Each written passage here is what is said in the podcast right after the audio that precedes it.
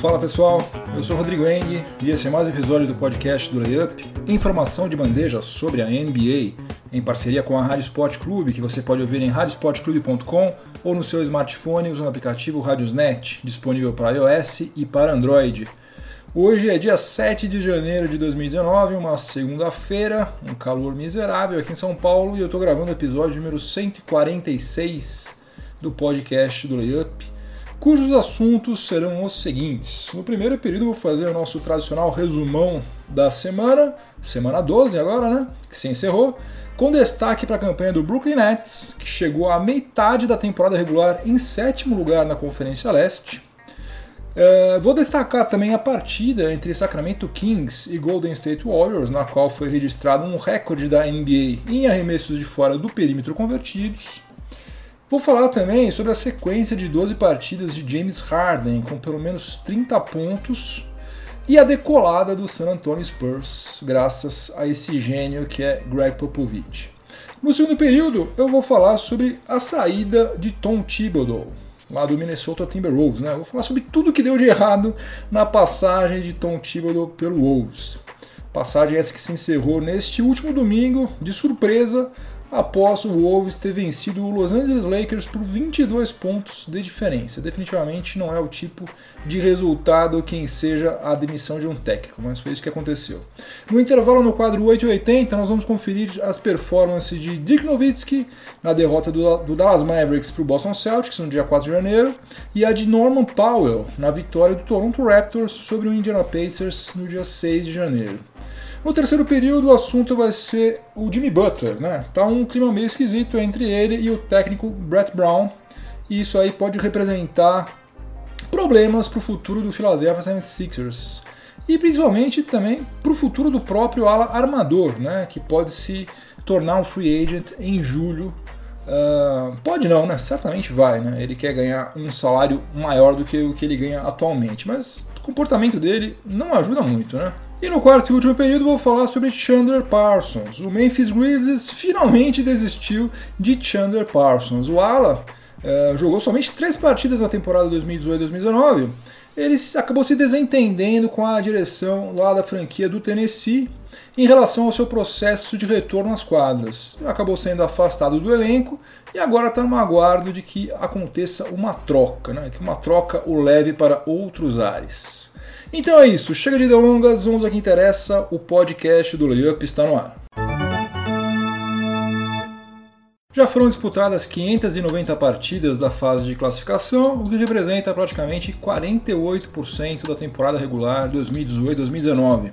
E hoje, antes da rodada do dia 7 de janeiro, nós temos o seguinte: Toronto Raptors é o líder do leste, seguido muito de perto pelo Milwaukee Bucks em segundo lugar e não tão de perto assim pelo Indiana Pacers em terceiro. Na parte de baixo da tabela do leste, nós temos New York Knicks em 13º, Chicago Bulls em 14º e Cleveland Cavaliers em último. O grande destaque do leste atualmente, na minha opinião, é claro, fica por conta do Brooklyn Nets, que está em sétimo lugar com uma campanha de 20 vitórias e 21 derrotas, depois de ter disputado já 41 jogos, portanto está exatamente na metade da temporada. E hoje estaria classificado para os playoffs, né? enquanto times como Detroit Pistons e Washington Wizards, por exemplo, ficariam de fora. A última vez em que o Nets chegou na metade da temporada regular com campanha melhor do que essa foi em 2012 e 2013. Exatamente a primeira temporada depois da transferência de sede de New Jersey para Nova York. Naquela temporada, o Nets chegou à 41ª partida com 25 vitórias e 16 derrotas. Acabou a fase regular com 49 vitórias e 33 derrotas, que foi a quarta melhor campanha do leste e acabou sendo eliminado na primeira rodada dos, dos playoffs pelo Chicago Bulls em uma série que teve sete partidas. No oeste nós temos o Denver Nuggets, líder, seguido pelo Golden State Warriors em segundo e pelo Oklahoma City Thunder em terceiro. E os três piores times do oeste são atualmente Dallas Mavericks em 13º, New Orleans Pelicans em 14º e o Phoenix Suns em último. Em toda a NBA atualmente só temos quatro times com um retrospecto de 8 vitórias nas últimas 10 partidas. São eles Milwaukee Bucks e Denver Nuggets, o que não é surpresa alguma, porque são times que estão fazendo uma boa campanha desde o início da fase regular, e dois times texanos, o Houston Rockets e o San Antonio Spurs. E aí nós precisamos falar de duas personalidades da NBA.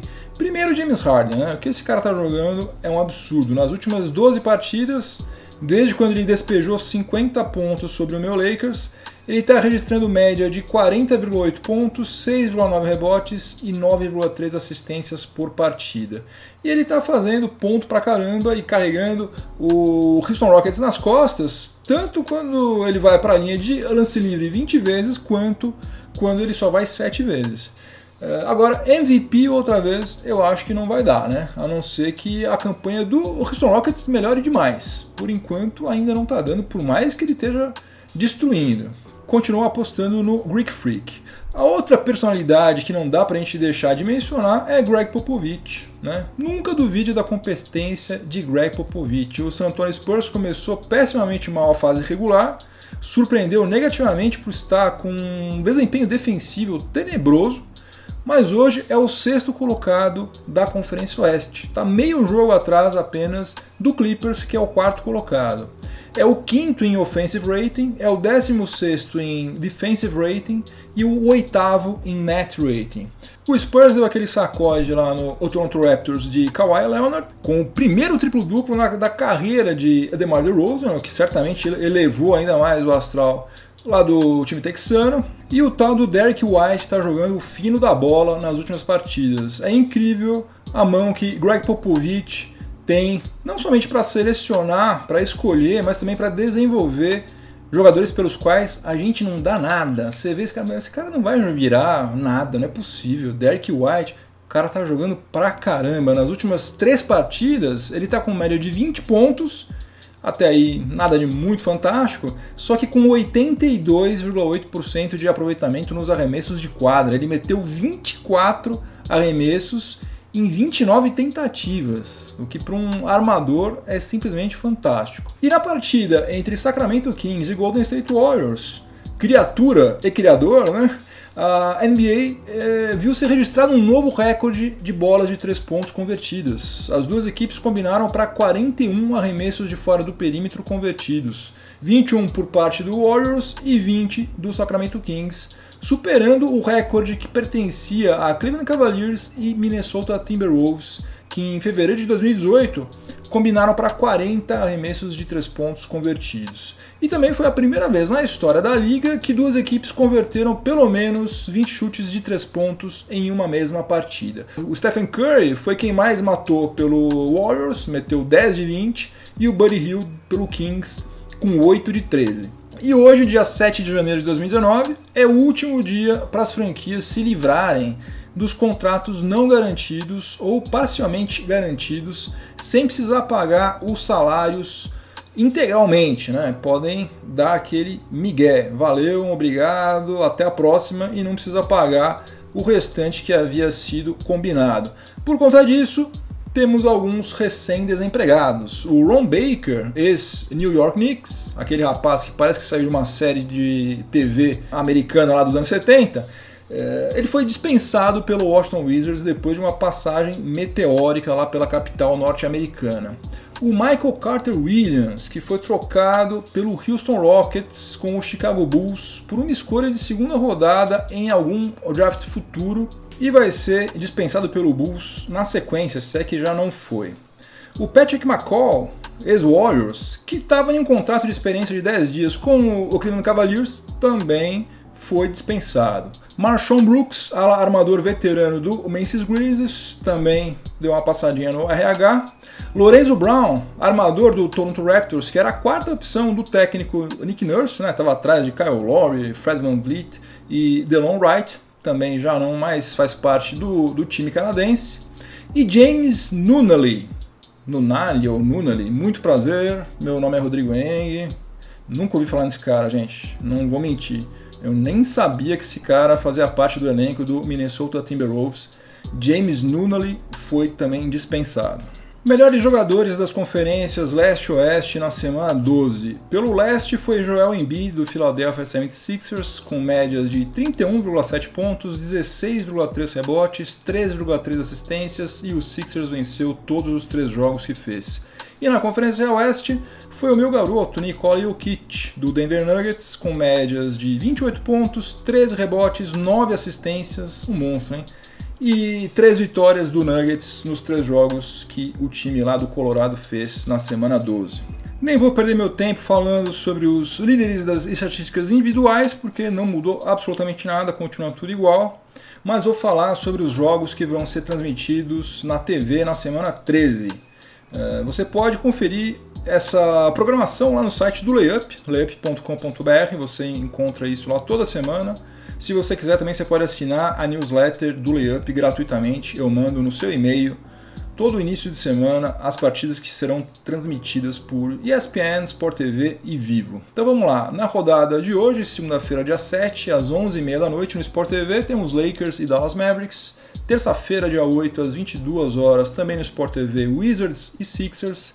Quarta-feira, rodada dupla na ESPN, dia 9, né, às 11 horas, temos Bucks contra Rockets e depois, na sequência, 1h30 da manhã, madrugada de quinta-feira, temos Pistons contra Lakers. Quinta-feira é o jogo da Vivo, dia 10, às 22 horas, temos Celtics e Heat. Sexta-feira, rodada dupla novamente da ESPN, dia 11, às 22h30, Pacers contra Knicks e na sequência, a 1 hora da manhã da madrugada do sábado, Lakers contra Jazz. Sábado temos dois jogos no mesmo horário, o que é uma crueldade, mas fazer o que, né? Uh, dia 12, né, às 23 horas, no Sport TV, Pelicans contra Minnesota Timberwolves e também às 11 horas no ESPN 2, Spurs contra Thunder. Esse jogo promete ser bem interessante. Domingo, só temos um jogo, dia 13 às 16 horas, preste atenção, 16 horas, 4 horas da tarde no Sport TV, Raptors contra Wizards. No segundo período do podcast do Layup, em parceria com a Rádio Sport Clube, eu vou falar sobre a demissão de Tom Thibodeau, lá do cargo de head coach e também de presidente das operações de basquete do Minnesota Timberwolves. O número de vezes que o técnico foi demitido logo depois do time por ele comandado sofrer uma derrota é gigantesco. Já aconteceu isso um milhão de vezes. Tanto em basquete, NBA, futebol, squash, qualquer negócio.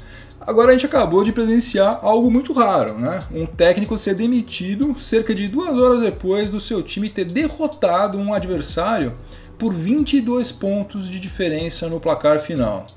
Foi isso que aconteceu com o Tom Thibodeau, que era, como eu já falei, head coach e presidente das operações de basquete do Wolves desde abril de 2016 e perdeu o emprego menos de duas horas após o seu time vencer o Lakers com extrema facilidade, né?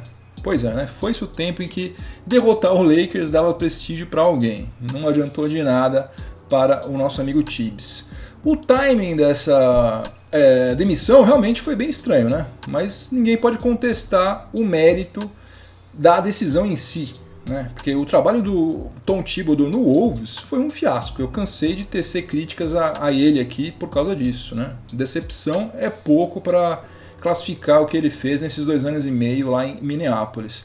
Para começar, Tibbs era um técnico considerado um verdadeiro guru da defesa lá na NBA por conta do ótimo trabalho que ele tinha feito no sistema defensivo do Chicago Bulls entre 2010 e 2015. Só que esse técnico que fez tudo isso desapareceu. No Wolves a gente não viu nenhum sinal disso. Na época em que ele foi contratado, eu até escrevi um artigo lá no layup.com.br, cujo título era o seguinte: Tom Thibodeau e Wolves, o casamento perfeito. Errei feia errei feio. Eu achava que ele ia conseguir fazer alguma coisa parecida com o que ele fez no Bulls. Ele não fez. Agora, a minha lógica era linear e era bem simples, né? O cara era considerado um dos melhores estrategistas em matéria de marcação, né? E estava desempregado. Enquanto o Wolves tinha ficado em último e em antepenúltimo no ranking de defensive rating em 2014 2015 e depois em 2015 e 2016, respectivamente. Então, em tese, pelo menos, era o casamento perfeito. Na prática não foi. Não foi porque nas duas temporadas iniciais do, do Tibbs no Wolves, ele não mudou uma vírgula em relação ao fato do time ser péssimo defensivamente. Ficou em 27 em defensive rating, tanto em 2016 e 2017 quanto em 2017 e 2018. E se não tivesse ocorrido a contratação do Jimmy Butler na temporada passada, o que fez com que o Wolves desse um salto de produção ofensiva e compensar a desgraça que era o sistema defensivo, o time nunca teria conseguido chegar aos playoffs na temporada passada. Agora, a verdade é que a coisa já começou mal quando o Glenn Taylor, né, o que é o acionista majoritário lá do Minnesota Timberwolves, né, o, o dono, né, o cara que faz todos os cheques por lá, aceitou que Tom Thibodeau acumulasse as funções de head coach e de presidente das operações de basquete, porque comandar um time já é suficientemente complicado. Agora, gerenciar uma franquia ao mesmo tempo é insano, né? Imagina uma pessoa sozinha fazendo ambas as coisas, né? Claro que não estava sozinho nessa, né? Tinha equipe, general manager, assistentes técnicos, executivos, coisa e tal. Agora, a palavra final dele tinha um peso gigantesco em qualquer contrato, negociação, troca. Afinal de contas, o cara era o presidente, né? E também ganhava um salário astronômico uh, eh, para ter esse cargo, né? Para ter a responsabilidade de decidir. Só que essa acumulação de funções nunca deu certo em lugar nenhum e no Wolves não foi diferente. No caso do Tibbs, a coisa se tornou até pior, porque ele é um cara sem a menor paciência para lidar com jogadores em desenvolvimento, né? Ele queria resultado para ontem e também queria gente que tivesse aquela fidelidade canina a ele, fizesse tudo que ele mandasse sem pensar. Então ele preferiu abrir mão de jogadores como Chris Dunn, Zach Lavin, Laurie Marketing para contratar veteranos como Jimmy Butler, Taj Gibson, Derrick Rose, Luol Deng, meu Deus do céu, todos esses jogadores dele no Bulls. E aqui eu quero deixar uma coisa bem clara. Eu não achei a contratação do Jimmy Butler ruim, pelo contrário. O Wolves virou um outro time com Jimmy Butler. E se ainda pudesse contar com ele agora, certamente estaria numa situação bem melhor. Uh, queimar ativos para você contratar um cara desse calibre é uma decisão que, do meu ponto de vista, faz sentido. Agora, a contratação dele se tornou ruim quando o Tibbs não teve jogo de cintura, não teve diplomacia, né, para convencer Jimmy Butler a ficar por lá, né? Porque na prática ele acabou trocando Jimmy Butler, um All-Star de 29 anos, por Dario Saric e Robert Covington, sendo que o contrato do Saric acaba em 2020. Uh, ou, se você preferir, trocou Zach Lavin, Chris Dunn e Laurie Marketing, que eu acho que vai ser uma estrela da NBA, por Saric e Covington. Péssimo negócio. Uh, agora, nada disso que eu estou falando é novidade, né? Essas críticas ao fiasco do sistema defensivo do Wolves sob o comando do Tibbs tem pelo menos dois anos. E o desfecho desse capítulo Butter, que foi em novembro de 2018, indiscutivelmente foi negativo, todo mundo sabe disso. Então, por que, que agora, justamente agora, depois de uma vitória tranquila, Glenn Taylor pediu a cabeça de Tom Thibodeau? O que aconteceu foi o seguinte: a data para a renovação do pacote de ingressos do Minnesota Timberwolves está chegando e a impopularidade do Tom Thibodeau é tão grande entre os torcedores do Wolves que a manutenção dele no cargo foi vista como um fator de risco para a receita da franquia, ou seja, havia o medo de que muita gente não renovasse o pacote se ele continuasse no comando do Wolves. E como a franquia já é a penúltima da NBA em média de público e em lotação também, Glenn Taylor mandou Tom Thibodeau passear. Quer saber? Vai embora você, porque eu preciso de dinheiro para pagar as contas. E aí entra em ação novamente aquele velho bordão: a NBA é um grande negócio. Tanto é assim que Ryan Saunders, filho do Flip Saunders, técnico falecido em 2015, que é um dos maiores ídolos na história da franquia, foi nomeado head coach interino até o fim da temporada 2018-2019, que é um nome que agrada a torcida com toda certeza. Há boas chances de que os torcedores voltem a frequentar o Target Center né, com mais assiduidade depois da demissão do Tibbs. Agora, se o rendimento da equipe vai subir sem ele, daí é uma outra história, né? A ver. No intervalo do podcast do Layup, em parceria com a Rádio Sport Clube, nós teremos hoje o quadro 880 e é com dor no coração, porque é um dos jogadores com o qual eu mais simpatizo e mais admiro, eu vou ser obrigado a destacar a performance de Dirk Nowitzki na derrota do Dallas Mavericks para o Boston Celtics na última sexta-feira, dia 4 de janeiro. Ele foi o nosso 8 da semana 12. O alemão saiu do banco de reservas para tentar 10 arremessos de quadra em 16 minutos e acabou desperdiçando todos. Errou todos os 10 arremessos que tentou.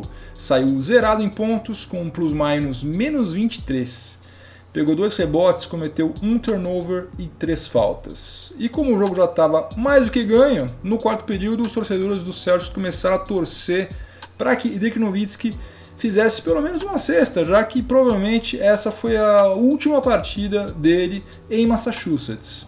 Só que nem assim a bola caiu. Até Brad Stevens, né, técnico do Celtics, declarou que as únicas vezes em que ele torceu para um adversário pontuar foi na última partida de Paul Pierce contra o Celtics e agora com Dirk Nowitzki. O pior é que faltam só 191 pontos para ele ultrapassar Will Chamberlain no ranking dos maiores cestinhas na história da NBA. Só que jogando desse jeito é capaz que ele não consiga, porque ele está com média de apenas 4,1 pontos por partida e o Dallas Mavericks só tem mais 42 partidas até o final da fase regular. É só você fazer as contas aí que você vê que não vai dar. Vamos torcer para que ele melhore. E o nosso 80 da semana 12 foi o Norman Powell, alarmador do Toronto Raptors, que só fez a sua vigésima partida em 2018-2019 na vitória em casa sobre o Indiana Pacers nesse domingo, agora dia 6 de janeiro.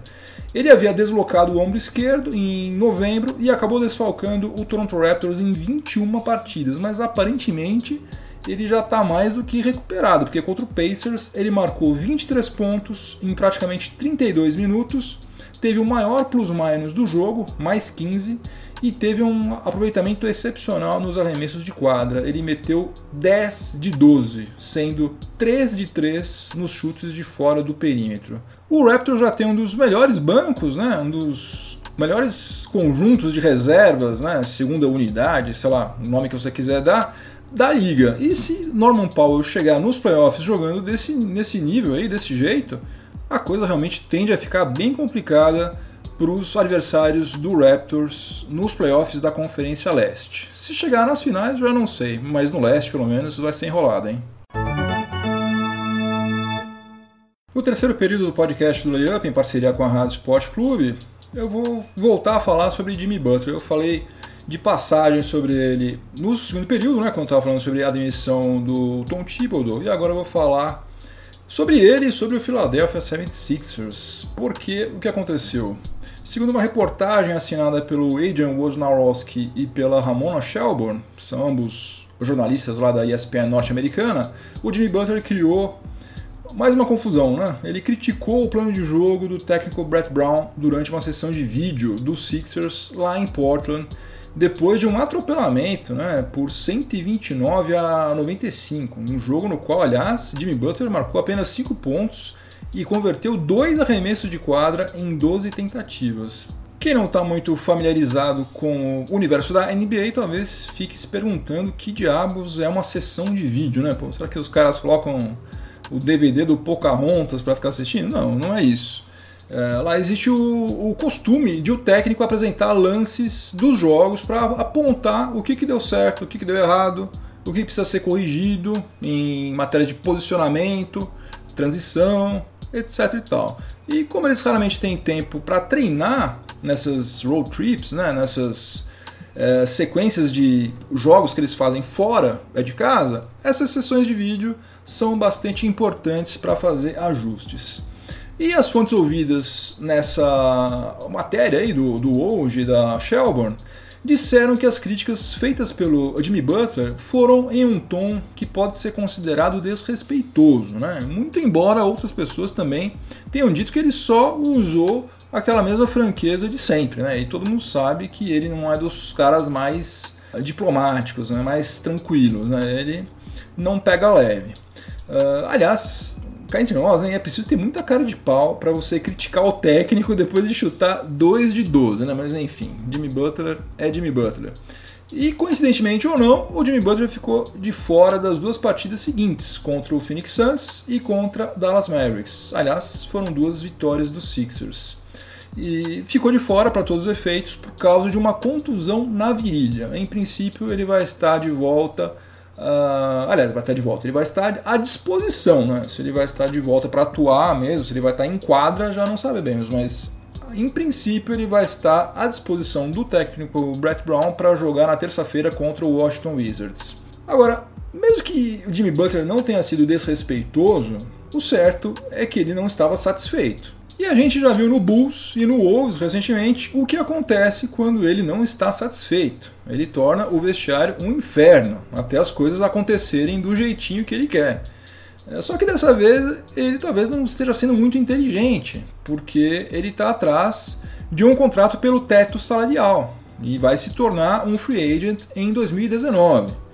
Agora, por melhor marcador e pontuador que ele seja, qual é o general manager que vai queimar uma fatia significativa do seu orçamento e também vai colocar em risco a dinâmica de relacionamentos, digamos assim, do seu elenco, com um cara que já criou caso em todas as franquias por onde passou, literalmente. O Sixers investiu pesado para contratar Jimmy Butler e tem, ou tinha, em mente um planejamento a longo prazo. Né? Eles queriam manter esse Big Three aí, formado por Simmons, Butler e Joel Embiid. Agora, o Embiid já veio a público reclamar do seu papel no elenco dos Sixers depois da chegada de Jimmy Butler. E agora aconteceu esse episódio aí protagonizado pelo próprio Butler. Então fica realmente difícil prever que caminho o Elton Brand, que é o general manager dos Sixers, vai seguir. Uma coisa certa, o Sixers precisa de Jimmy Butler motivado e dentro de quadra se quiser ir longe nos playoffs, né? Embora Bucks, Raptors e Pacers estejam fazendo campanhas melhores atualmente, eu acho que o Sixers com Butler pode até representar o leste nas finais. Né? Não que seja uma coisa provável, eh, mas eu acho que é algo possível, não é um sonho. No quarto e último período do podcast do Layup, em parceria com a Rádio Sport Clube, eu vou falar sobre uma das contratações mais mal sucedidas na história da NBA e que está em vias de ir para o vinagre. Quem é bem mais jovem do que eu, tem 46 anos de idade, já sou um tiozão, e essa expressão ir para o vinagre era bastante usada lá nos anos 70, anos 80. Eu, sinceramente, não sei se a molecada sabe o que quer dizer ir para o vinagre. Ir para o vinagre é o seguinte: se você tem um vinho, um vinho maravilhoso, sensacional, você deixa aquele vinho envelhecer. Se ele for bom de verdade, quanto mais o tempo passar, melhor ele fica.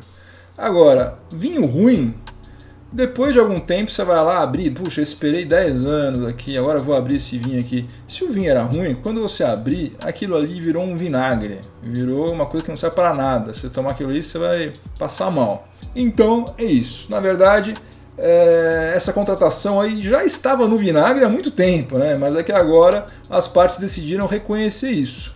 Em julho de 2016, o Memphis Grizzlies desembolsou 94 milhões de dólares. Imagina só, gente, 94 milhões de dólares. Dá para pagar a dívida externa de muito país eco aí para contar com os serviços do ala Chandler Parsons, o cara que faz muito sucesso com as moças, aliás, com 94 milhões de dólares no banco, acho que todo mundo faz, mas há pelo menos três anos tem feito mais sucesso com as médicas e com as enfermeiras.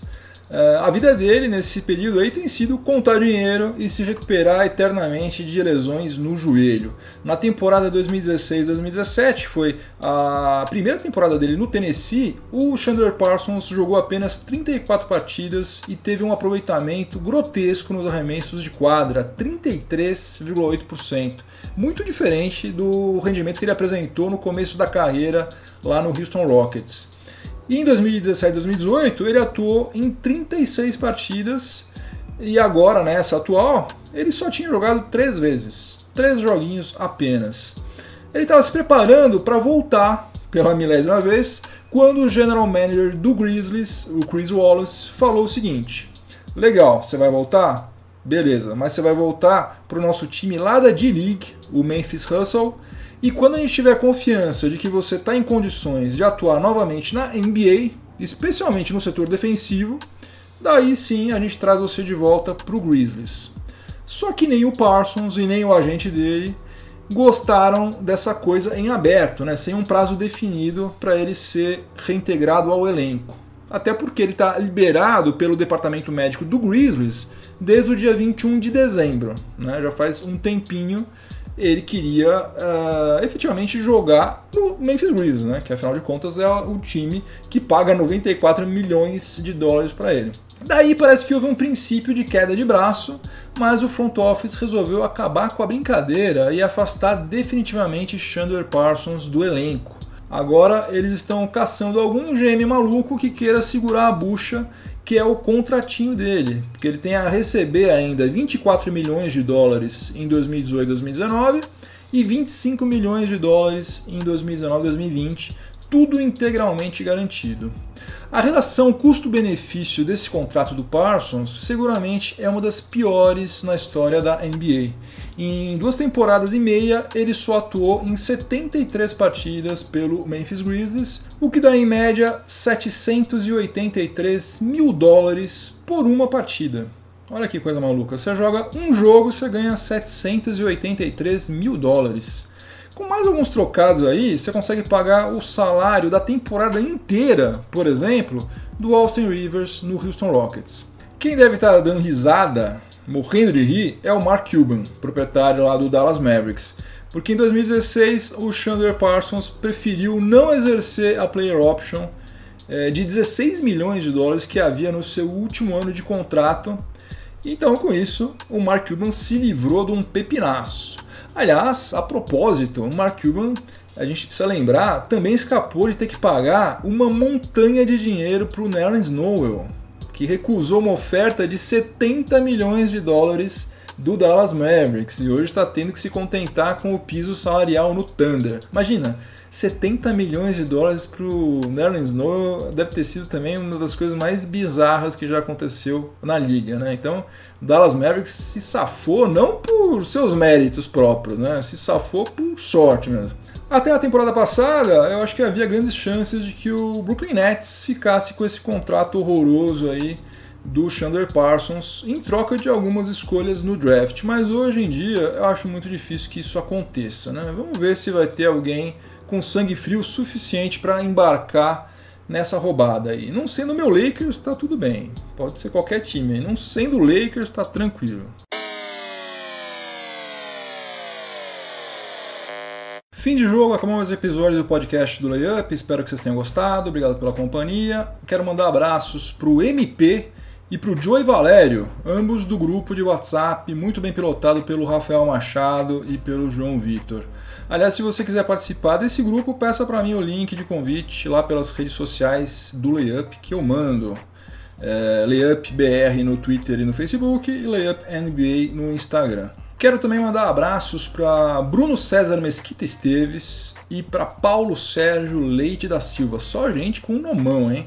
Que são os mais novos integrantes do time de colaboradores do Layup. Aliás, tem um monte de gente se candidatando, o que é muito legal. Eu estou lendo tudo, avaliando tudo. Fique tranquilo, porque se você for selecionado, atenção, se você for selecionado, eu vou entrar em contato pelo e-mail que você forneceu, avisando que você é um mais novo integrante também da nossa equipe. E eu quero pedir desculpas antecipadas a todos vocês, porque eu vou dar uma falhada não vai haver episódio na quinta-feira, porque eu vou tirar quatro dias de férias, né? Quatro dias de férias em um ano é pouco, né? É muito pouco, mas o que, que eu posso fazer? O máximo que eu consegui foi isso. Então, na quinta-feira não vai ter podcast do Layup, não vai ter um novo episódio, porque eu vou estar viajando. Mas na semana que vem já volta tudo ao normal, se Zeus quiser. Recados de sempre: siga o Layup nas mídias sociais, Layup BR no Facebook, no Twitter, Layup NBA no Instagram. Uh, que mais? Assine a, newsletter, entre lá em layup.com.br, procure newsletter e assine gratuitamente para você receber conteúdo exclusivo por lá.